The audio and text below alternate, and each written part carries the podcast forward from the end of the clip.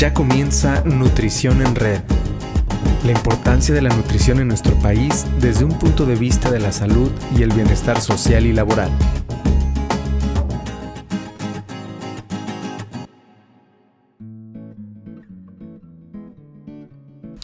Todos, un gusto estar con ustedes de regreso en este 2021 en una transmisión más de Nutrición en Red.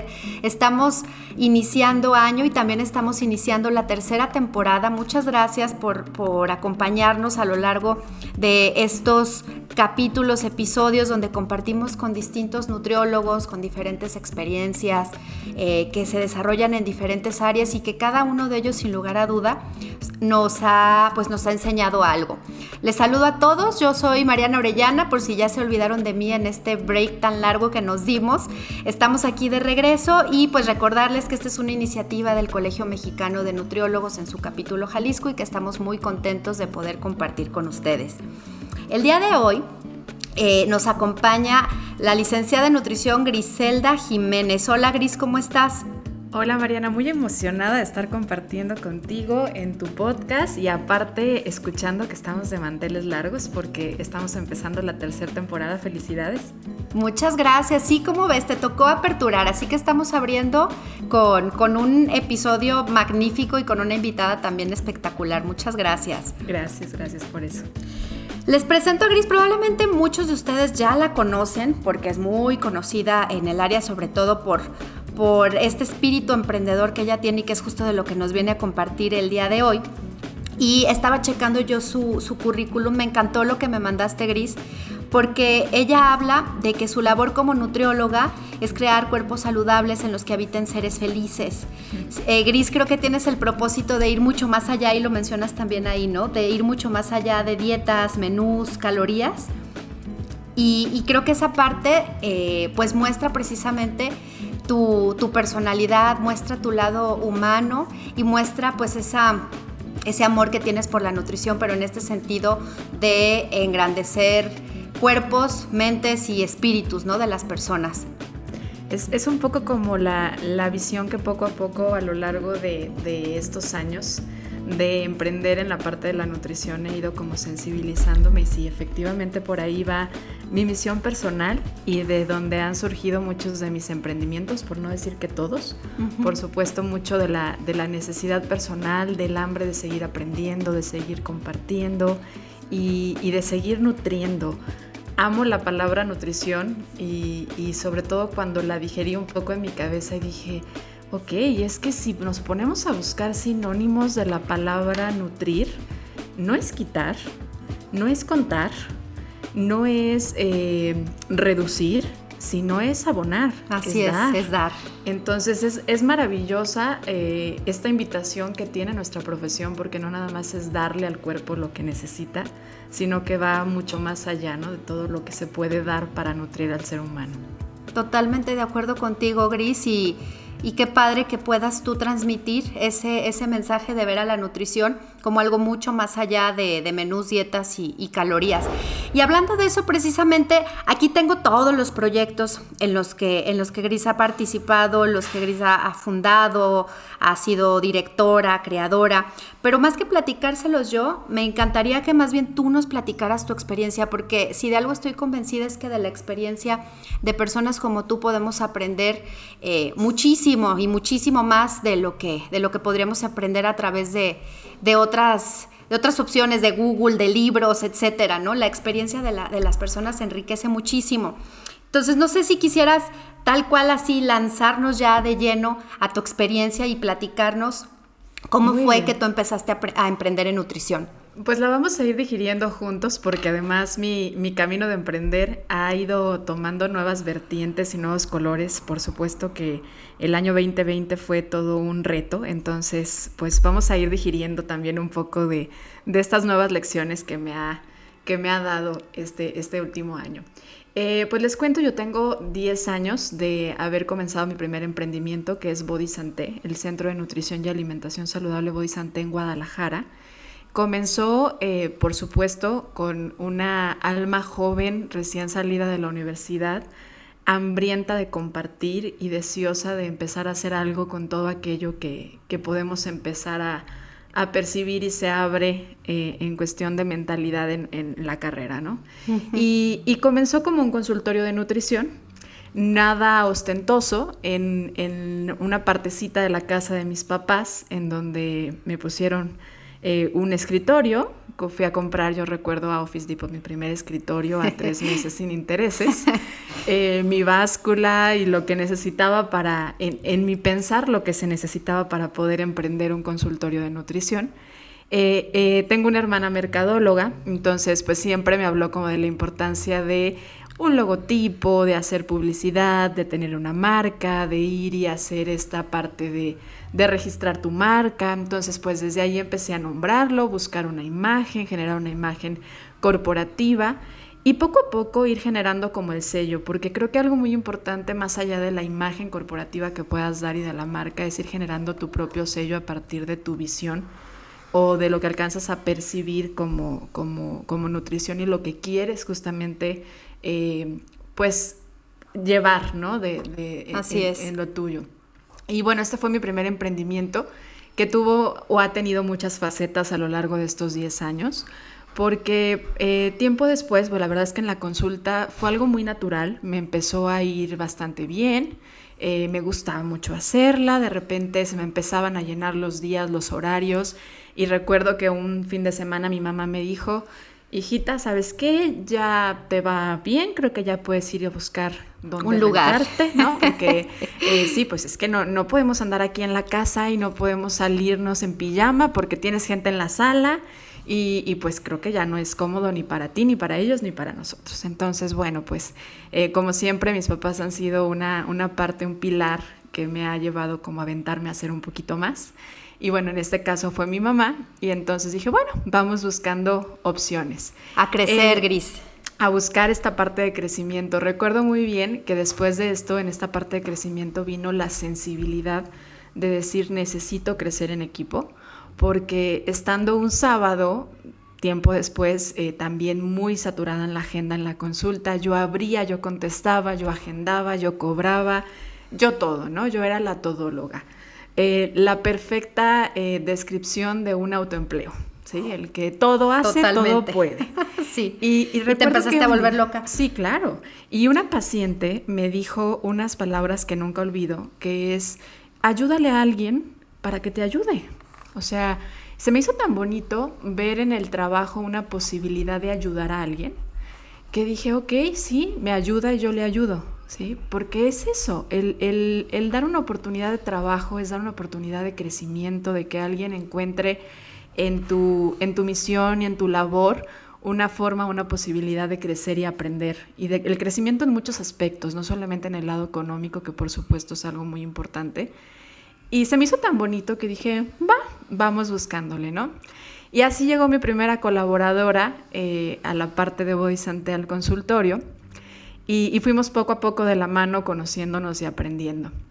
Después, en aquel entonces, estamos hablando ya de unos 6, 7 años atrás, eh, tenía yo mucho la curiosidad de buscar siempre como alternativas saludables y obviamente hoy en día, pues estando eh, ya en una posibilidad de ir a, a lugares como Costco, eh, viendo ya, habiendo ya pasillos de orgánicos y de alimentos más naturales y evidentemente con todo este nuevo etiquetado de los alimentos, pues se han ido surgiendo más posibilidades de encontrar alimentos de mejor calidad.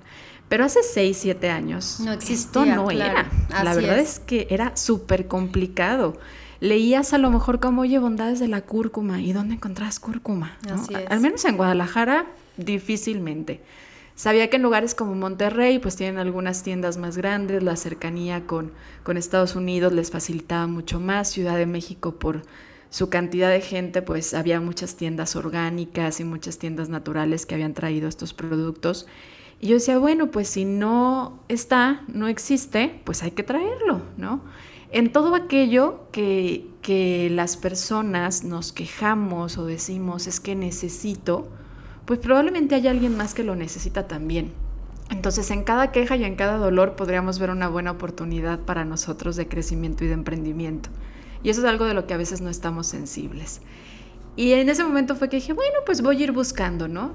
Empecé a buscar opciones para traer quinoa perlada, quinoa. Recuerdo que en aquel entonces de verdad fue meterme a, traer quinoa de Perú, porque no había en México prácticamente.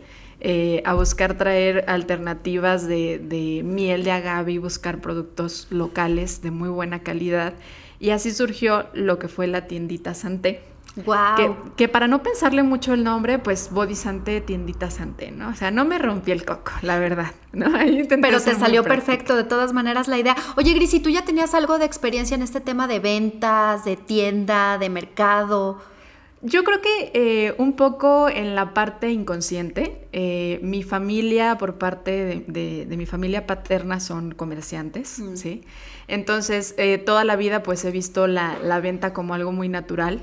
Mi mamá, por supuesto, si bien ella ha sido una ama de casa, siempre ha sido muy luchona y yo recuerdo desde niña que, nos decía porque crecimos en un ambiente muy amoroso, pero también hasta cierto punto deficiente de algunas cosas económicas y a veces era saquen sus muñecas y lo que ya no usan y vamos, a, venderlo al tianguis. ¿sí? Entonces nunca vi el vender como algo eh, que pudiéramos como como desmeritar o, o como algo denigrante para nada, me encantaba hacerlo.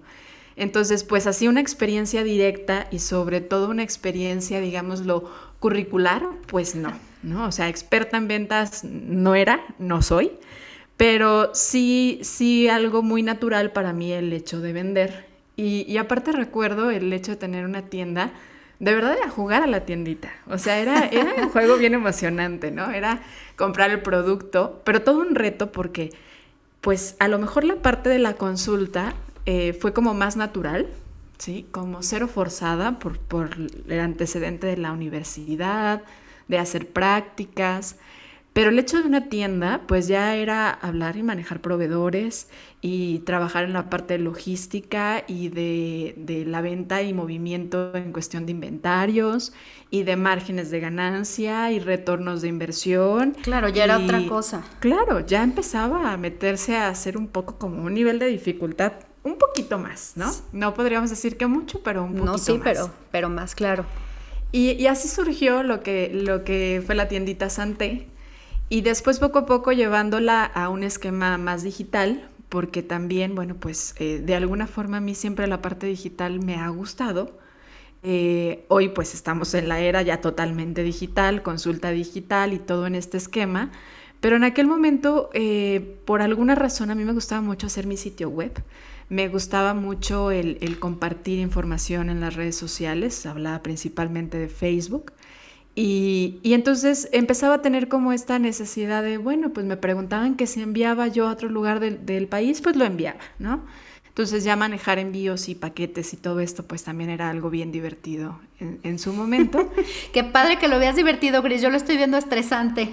no, bueno, para mí la verdad es que en ese momento te podría decir que era toda una diversión porque pues era el, cuidar el inventario presencial, más aparte el inventario de lo que se manejaba en la tienda en línea y aprender a hacer una tienda en línea y, de cómo posicionar una tienda en línea, que también era todo, todo un reto. Y, la verdad es que pues muy divertido. Eh, eh, para mí yo creo que emprender siempre he tenido que pensar que, o me gusta pensar que emprender es aprender, es una escuela.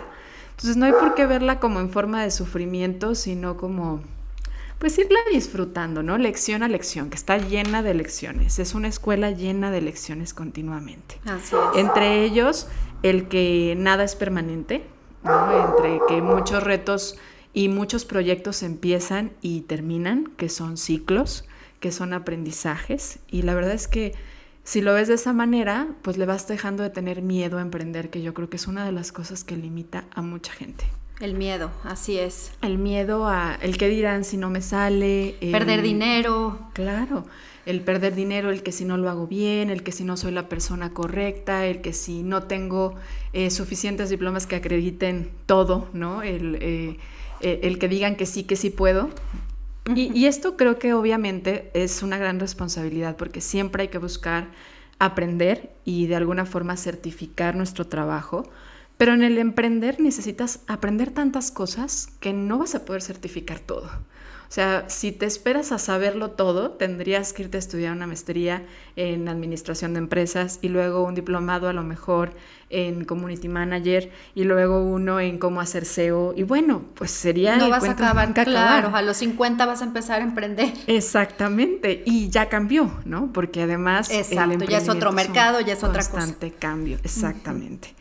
Después de la tiendita, bueno, pues se vino el reto de, de empezar a dar consultas en línea eh, ¿Y eso hace cuánto fue, Gris?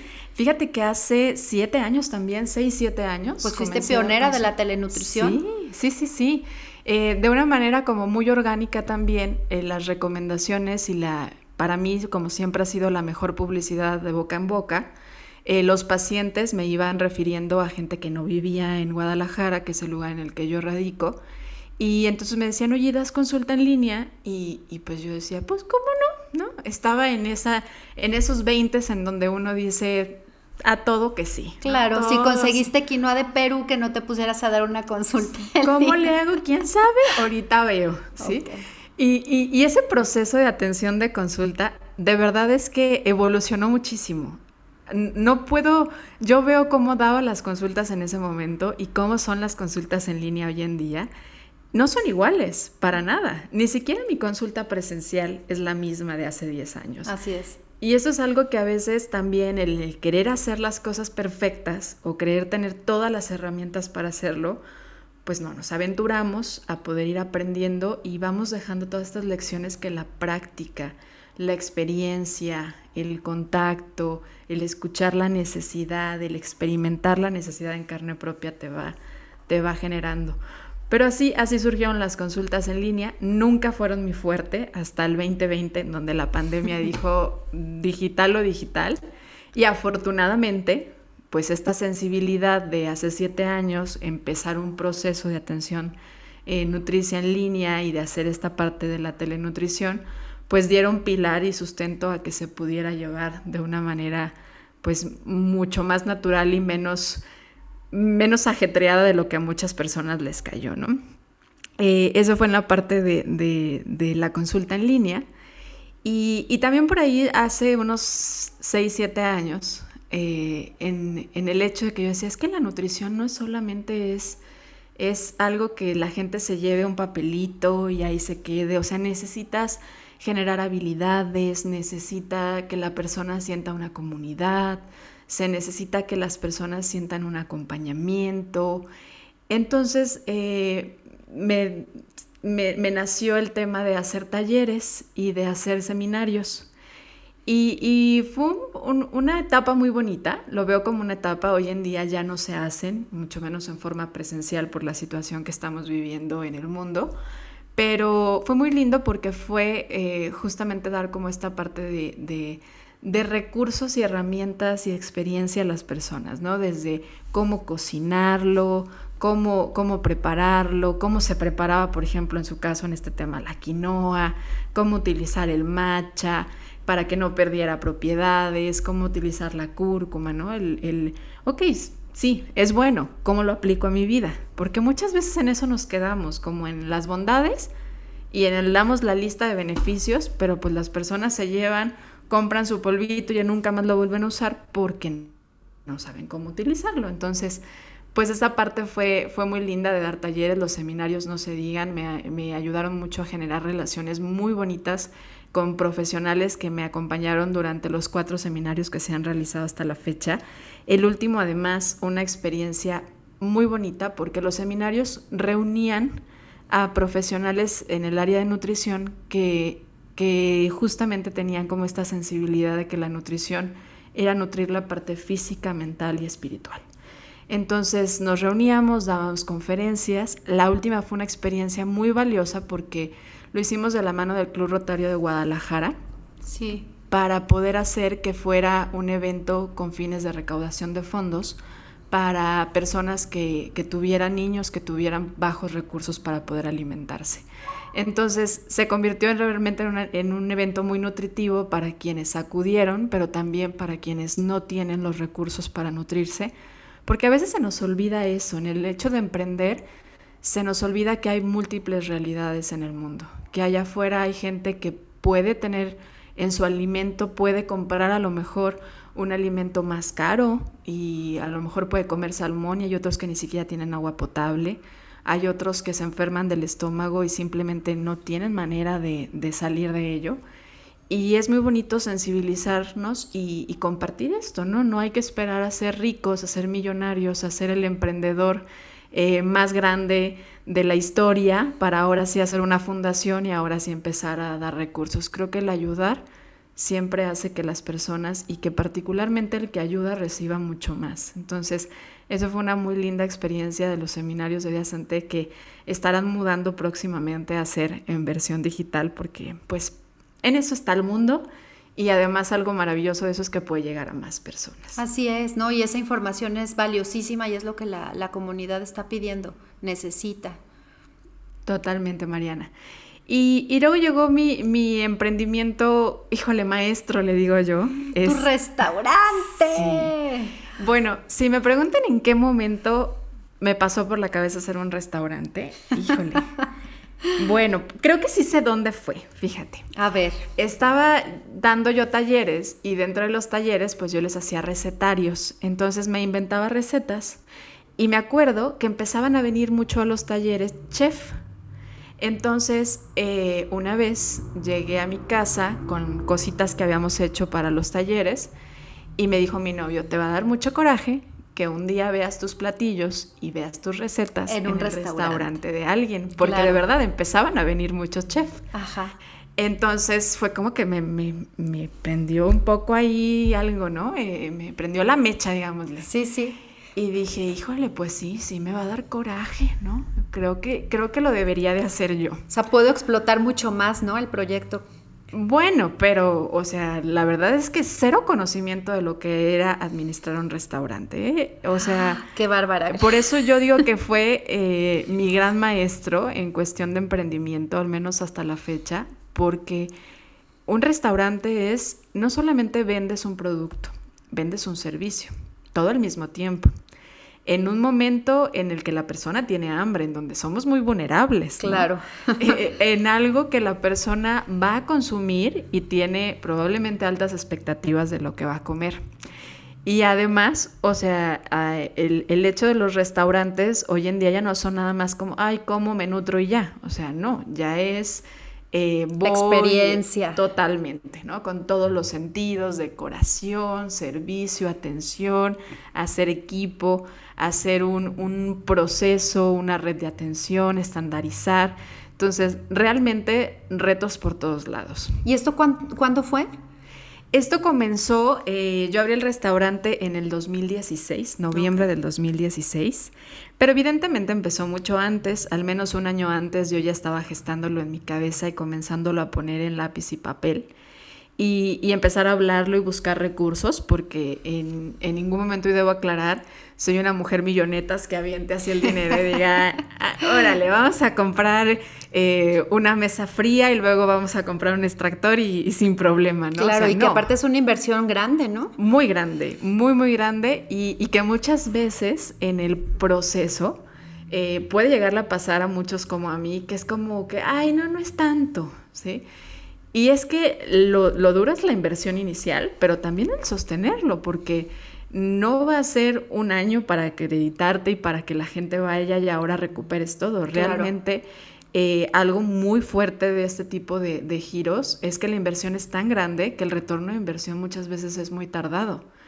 Entonces, eso es lo complicado con, con la parte del restaurante. Por supuesto, en la parte de recursos humanos también es todo un reto porque pues necesitas sensibilizar, ¿no? El, eh, cuando haces un equipo, tienes que tener muy claro cuáles son tus valores, pero más allá del papel y más allá de, de, esta parte estratégica con la que lo hacemos y, y, proyecto de negocio, ¿no? O sea, es literal, necesitas rascarle adentro de ti y decir, ¿qué valoro yo? Porque mi negocio va a ser una extensión de lo que yo valoro. Porque si no, de verdad es que vas a salir muy herido. O sea, el, trabajo de un emprendedor es dar, dar, dar, dar, dar, dar, dar. Por mucho tiempo. Hasta que de repente empiezas a ver, híjole, como que empieza a ver un pequeño brote, ¿sí? Y empieza a ver una florecita. El fruto. pero es chiquitita y que haya un buen fruto una vez no significa que todas las demás cosechas van a estar llenas de frutos. Y esto es algo que no se dice. Entonces, eh, es mucho dar y si en eso tú no tienes bien definido qué valoras tú, cuáles son tus principios, hasta dónde estás, eh, hasta dónde quieres dar y hasta dónde no, ¿Y cuáles van a ser estos eh, señales que te digan detente o continúa o es por aquí? De verdad es que puede salir uno muy lastimado en el momento de emprender. Entonces, y esto mismo se lo tienes que transmitir a tu equipo. Y es aquí donde llegan personas, a lo mejor uno, dos, diez, ocho, quince personas que trabajen contigo o muchos más, que son muy diferentes a ti, que vienen con la finalidad sí de sumar, pero no con la misma filosofía y historia que tú tienes. Entonces, si tú no logras transmitir y no logras conectar con ellos y no logras que se sensibilicen de lo que vienen a hacer en ese lugar y hacer equipo, se vuelve todo un reto y se vuelve muy complicado trabajar. Hace cortocircuito, ¿no? Así me lo imaginé. Totalmente, totalmente. Y es ahí donde a veces tienes que decir, esta no es la persona correcta, esto es sí. Y además, el que la persona no sea la persona correcta para ese proyecto no significa que sea una mala persona. Hay personas maravillosas que simplemente no van con los principios o los valores que tú quieres transmitir en tu proyecto y creo que se vale aprender a, y necesitamos aprender a definirlo. Y, también eh, algo que tenemos que ser los emprendedores es personas muy sensibles a identificar el potencial que cada ser humano tiene porque a veces queremos acomodarlos como si fueran piececitas, ¿no? Y no. En un lugar en donde no van. Claro. Tal vez a un creativo queriendo hacer una parte operativa y pues es un creativo. Y los opacas, creativo, Totalmente. Más que dejarlos crecer. Y, y en el caso de, de, del emprendedor, mucho del trabajo es el autoconocimiento.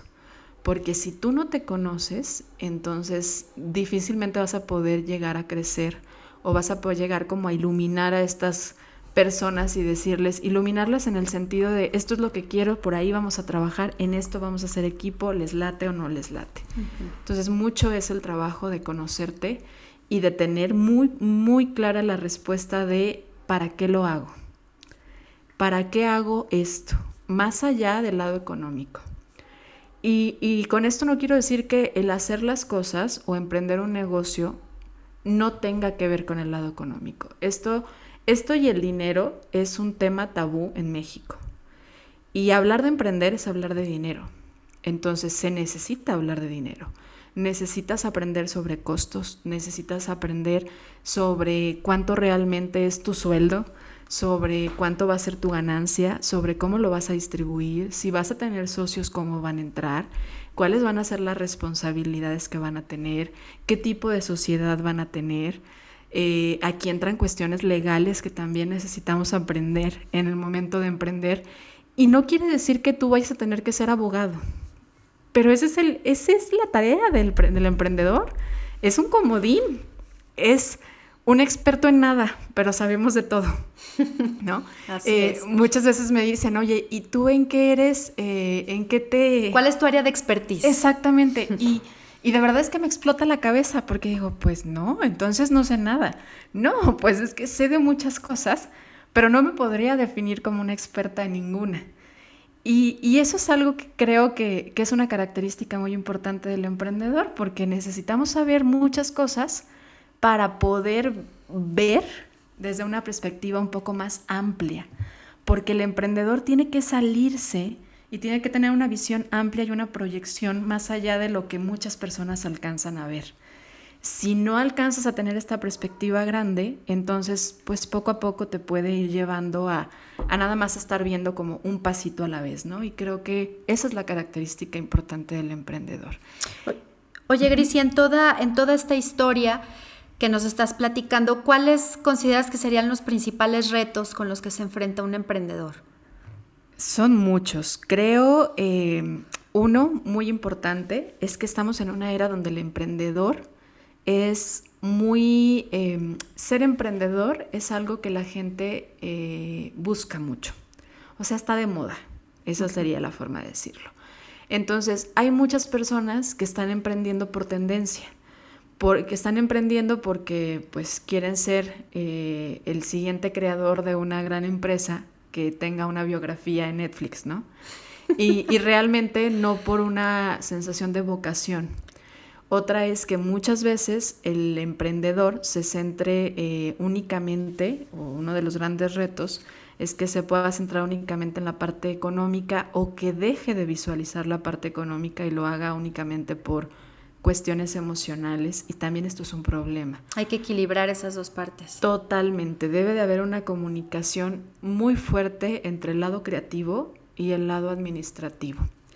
Y aquí es donde esta comunicación interna del emprendedor debe de ser muy fuerte de decir, oye, sí, me encanta lo que estoy haciendo, me encanta este proyecto, pero hasta aquí, por salud física, mental y económica, porque si no te vas haciendo una bola de nieve. Otra es que no hay, eh, al menos que tú te dediques, a lo mejor hagas una, una maestría o algo que, que tenga que ver con administración de empresas, pero yo diría que ni así, porque conozco a muchos emprendedores que tienen estos certificados, que haya una sola eh, universidad que te dé todo lo que necesites para ser un emprendedor.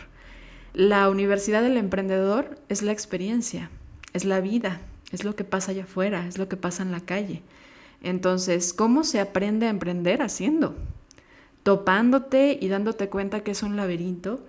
Y, una vez leí, vi una imagen de una buena amiga que se dedica mucho a apoyar emprendedores que decía que, que la vida de un emprendedor era subidas y bajadas. Y recordé eh, un electro, cuando estás viendo un electrocardiograma, pues subidas y bajadas. Sí, si estás vivo ves subidas y bajadas. Si ves una línea recta, discúlpame, pero ya te moriste, ¿no? Wow, qué bonita analogía, claro. Entonces, siempre estar como constante, subir y bajar y subir y bajar y Quiere decir que estás vivo. Estás vivo. Disfrutar la subida disfrutar cuando estás un poquito más arriba y disfrutar cuando estás abajo. Y entender que cada, cada subida y cada bajada te vas a ir dotando de muchos aprendizajes. Pero eso sí, no perderte el aprendizaje. Eh, algo que tenemos mucho como cultura, el, mexicano y el latino, creo que esto es algo muy de latino, es el hecho de ver eh, pues como el error como fracaso, ¿no? No salió, entonces fracasé y entonces ya valió, ya nada sirvió y nos perdemos muchos aprendizajes. En el algo que no salga hay 10 aprendizajes. En algo que sale aprendes una cosa. Entonces, no perdernos el regalo que nos da la bajada, ¿sí? Nos da esa bajada de, de subir y bajar que tiene la vida. Que no es un fracaso. No es un fracaso, es un aprendizaje. Y es bonito, es bonito cuando te das cuenta que aprendes de cada cosa, de lo que es cómodo y de lo que es incómodo. Fíjate, te cuento mi experiencia particularmente con el restaurante. El restaurante yo le llamo que fue mi gran maestro, porque no fue para nada como yo lo había pensado. Te puedo decir que ni siquiera eh, el arranque fue como yo lo había pensado. Recuerdo el día que lo abrí, fue una sensación de estar incompleto porque ya no me alcanzaba el dinero. O sea, yo ya me había endeudado hasta las pestañas, ¿no? Sí. Porque realmente no sabía cotizar, ¿sabes? O sea, a pesar de que busqué eh, personas que me asesoraran en cómo cotizar, en cómo hacer precios, pues hay muchas cosas. Yo tenía, recuerdo, mi contador y mi contador no me dijo, ya sabes que no es lo mismo el vender un artículo de la tiendita, que es un alimento, pero que no pasa por un proceso y entonces no le tienes que subir el IVA, que a un producto en el que tú lo hiciste y estás dando un servicio. Desde ahí. Entonces, desde ahí a veces los costeos estaban mal. Recuerdo haber tenido que cambiar la carta, eh, no tenía ni dos o tres meses y tuve que reimprimir la carta y reimprimir las cartas era mucho dinero también. Eh, o sea, ese tipo de cosas que de repente vas a ir aprendiendo desde el inicio y en donde te das cuenta que por más que lo intentes hacer perfecto, nunca va a estar completo. Siempre es ir cambiando, cambiando y evolucionando y siempre va a haber algo que aprender y siempre va a haber algo que mejorar, porque además eso te compromete mucho con la mejora continua, que creo que es algo muy valioso. Absolutamente. Y en esa experiencia que nos estás platicando, es que a mí ya me tienes picada, entonces ahora ya terminanos de platicar en qué termina esto. bueno, con la parte del restaurante, eh, pues obviamente al principio fue, digo, muy complicado. eh, porque no estaba completo, porque fue como, ok, hay que ajustar los precios, hay que aprender esta nueva forma de cómo, cómo se distribuye, cuánto es ganancia, cuánto hay que reinvertirlo, cada cuándo hay que reinvertirlo, eh, cuánto puede haber de merma, cuánto puede haber de pérdida, cuánto va hacia toda la parte de, de gastos operativos, que eso es como cosas que no vienen en el libro, ¿sabes? Así es. O sea, no vienen en el libro. Eh, sí, últimamente he encontrado libros un poquito más centrados a esta parte, pero yo recuerdo que en su momento, sobre todo mi, mi novio, mi pareja, es muy dado a estudiar en cada una de las necesidades que yo tenía, él siempre buscaba como opciones, pero no encontrábamos qué nos, qué nos decía cómo hacerlo. Y a pesar de buscar eh, profesionales en el área, a lo mejor de contabilidad, de costeos, de... Pues no, o sea, hay quienes lo sabrán hacer muy bien y hay quienes no. Eh, en, en, el caso del restaurante, pues fue una experiencia muy bonita porque realmente era, y era, porque tengo que decir en este momento, eh, ya lo tuvimos que cerrar, yo cerré en noviembre justamente para cumplir sus cuatro años. Eh, COVID fue literal para los servicios de alimentos fue algo terrible. súper complicado, súper complicado en muchas cosas y muy en particular en esta parte de los valores también eh, que uno tiene como individuo y que debe de proyectar a su negocio, para mí algo muy importante era cuidar a mi equipo. Entonces, a diferencia de muchos restaurantes, pues yo lo que hice al inicio fue cerrar. El gobierno decía si cerráramos o no cerráramos, yo cerré y, y eso pues obviamente generó dificultades ya económicas desde inicios del mes de marzo del, del 2020 y, y, después fue como evolucionarlo, o sea, no me quedé, no fue como, ay, pues ya llegó la pandemia que se acabe, ¿no? O sea, Seguiste vamos, luchando. Vamos a digitalizarlo, se digitalizó más allá de las plataformas, de las, de las plataformas que ya existían, se hizo un restaurante en línea, empezó a funcionar bien, pero los gastos que se tenían eran muy fuertes, porque los gastos en los restaurantes son mucho más fuertes de lo que las personas se llegan a imaginar.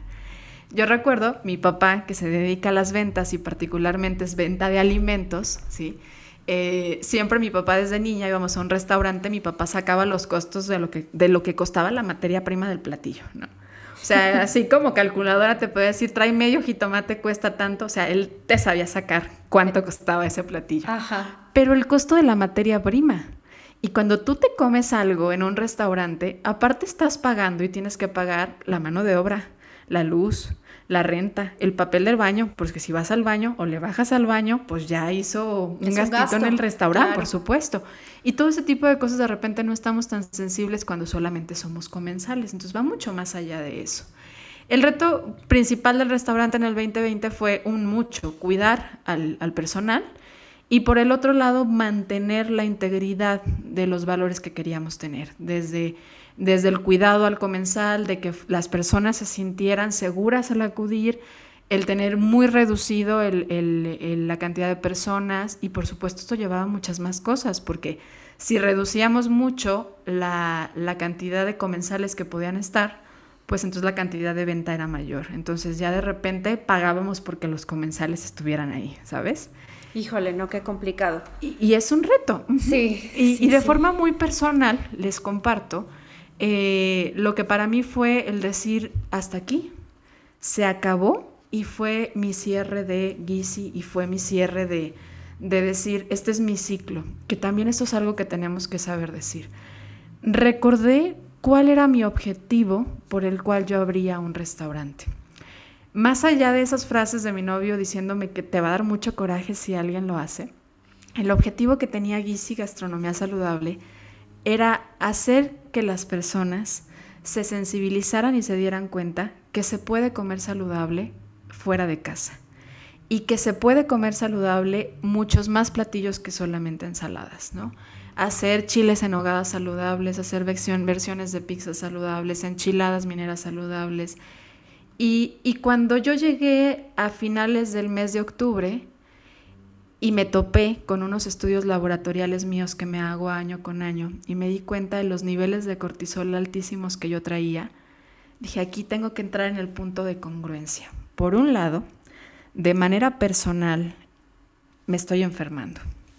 Por el otro lado, de manera profesional, yo le digo a la gente, en mi voz, en Ser Nutritivo Podcast, que es donde doy voz también a la parte de la nutrición y con mis pacientes, yo siempre les comparto el lado de el autocuidado.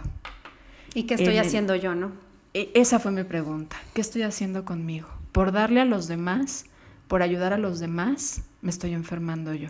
Ya cumplí mi ciclo. Logré que las personas que lo conocieron en su momento, en su tiempo, pudieran disfrutar de una galleta y se dieran cuenta que eso no afectaba o que podía no afectar su salud, que dejaran de tenerle miedo a las calorías, que pudieran ir a un buffet sin sentir culpa, sin sentir que, que, tenían miedo de comer de más, escuchar a su cuerpo, escuchar su saciedad. Realmente fueron muchos logros en el lado como nutrióloga al tener este, este proyecto. Y en el lado personal era, había llegado mi límite, porque no puedes dar más de lo que tú ya no tienes.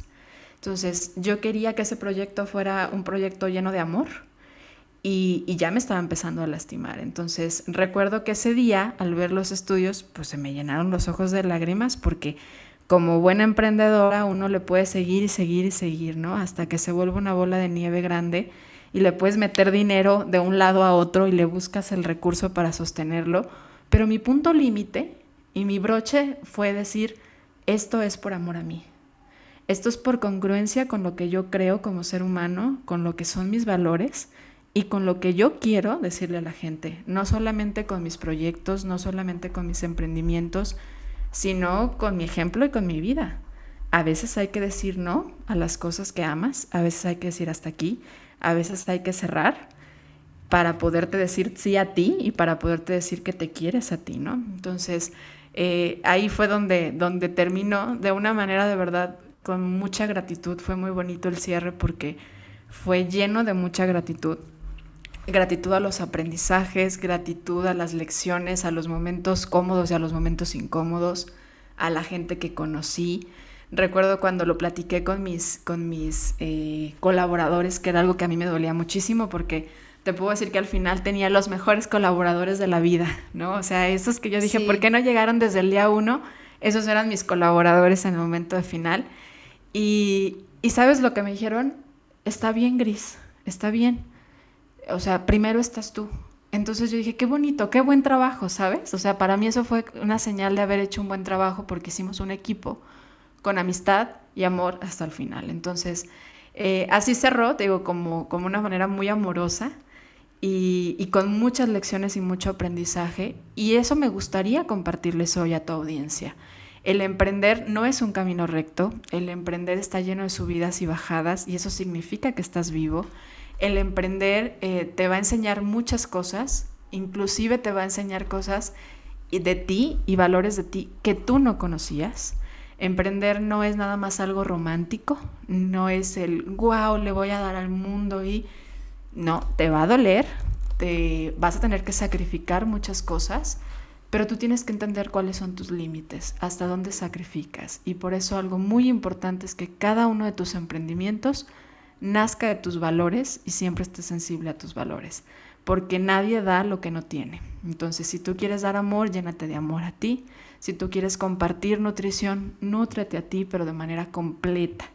Si tú quieres compartir conocimiento, llénate de conocimiento para que lo puedas dar, porque esa es nuestra tarea como nutriólogos, darle a los demás, pero para eso lo tenemos que tener nosotros bien presente en nuestra vida. Gris, acabas de decir palabras muy poderosas y diste un cierre aparte espectacular a este, a este episodio. Ya, ya no tengo nada más que preguntarte porque más bien creo que después de escucharte y nos va a pasar a todos los que te escuchemos, es quedarnos masticando todo lo que dijiste porque diste una cantidad de información exorbitante y valiosísima que, creo que deja y cumple el propósito del mensaje que queríamos llevar el día de hoy, ¿no? Yo me quedo con una frase que comentaste, emprender es dar. Sí es verdad, muchas veces cuando buscamos el emprendimiento o por moda o por tendencia, como decías, o por dinero, porque pensamos que ahí es donde nos vamos a, hacer ricos y que entonces emprender es recibir, recibir, recibir. Pero realmente el verdadero emprendedor tendría que empezar con una visión de dar para después, después de sembrar, entonces poder empezar a recoger fruto, ¿no? Y sembrar en valores, que esa es otra cosa que me encantó. Gris, yo te felicito, te, admiro muchísimo, tu trayectoria es, es, espectacular, de verdad, todo lo que has hecho es admirable. Eh, eres una mujer de valor, sin lugar a duda. Eh, has tenido el valor de dar, has tenido el valor de crecer, has tenido el valor de aprender y también has tenido el valor de soltar. Y eso eh, es admirable y es súper, súper valioso en ti. Muchas, muchas gracias por haber compartido hoy con nosotros. Al contrario, a ti, Mariana, muchas gracias. Y si me lo permites, digo, te agradezco muchísimo tus palabras, de verdad me llegan al corazón. Eh, hay, un, hay un escrito pequeño que, que, a mí me gusta mucho escribir porque es una forma en la que conecto mucho conmigo, que habla del valor de un emprendedor. Si me permites que ese sea el cierre con el que nos despidamos, te lo agradecería mucho. Me encanta, adelante. Súper chiquitito, dice, el valor de un emprendedor. No vales por lo que tienes, sino por lo que haces con lo que tienes. No vales por lo que sabes, sino por lo que haces con lo que sabes. No vales por el lugar de donde vienes, sino por el lugar que estás haciendo en el mundo. No vales por lo que otros te reconocen, sino por el valor que tú tienes y le das a lo que haces. No vales por tus éxitos, sino por las veces que te has levantado y emprendido de nuevo. Esa es una gran característica del emprendedor. Emprender a pesar de las caídas que tengas. Buenísimo, excelente, muchas, muchas gracias. Te digo que yo por lo menos me voy a quedar masticando, masticando esta información y te voy a escuchar una, otra y otra vez, porque estoy segura que seguiremos sacando cosas muy valiosas de todo lo que nos compartiste. Muchas gracias Mariana, feliz de haber compartido contigo y con tu audiencia, que además soy una fiel escucha de tu podcast. Muchas gracias. Pues justo ella ya les platicó también, eh, sigan al podcast de, de Gris Ser Nutritivo Podcast, ya, ya la conocieron un poquito más, saben cuáles son sus valores, cuál es su visión y créanme que eso se transmite también a través de su podcast, así que invitados todos también a escuchar Ser Nutritivo Podcast. Y bueno, no me queda más que despedirnos y desearles que este 2021, creo que sin lugar a dudas este fue un excelente inicio para, para aperturar este año, nos da otra visión de la nutrición, nos da otra visión del emprendimiento, nos motiva también a hacer cosas nuevas, a empezar a pues autoconocernos, que fue otra cosa de lo que nos comentaste y que creo que es muy importante para desde ahí desde el autoconocimiento entonces empezar a poder planear y formar nuestros proyectos de este 2021. Así que desearles a todos que este año sea un año nutrido, nutrido pero nutrido no solo de alimentos saludables, sino también de bondad, de compasión y de amor para todos. Muchísimas gracias y nos escuchamos la próxima semana en una transmisión más de Nutrición en Red.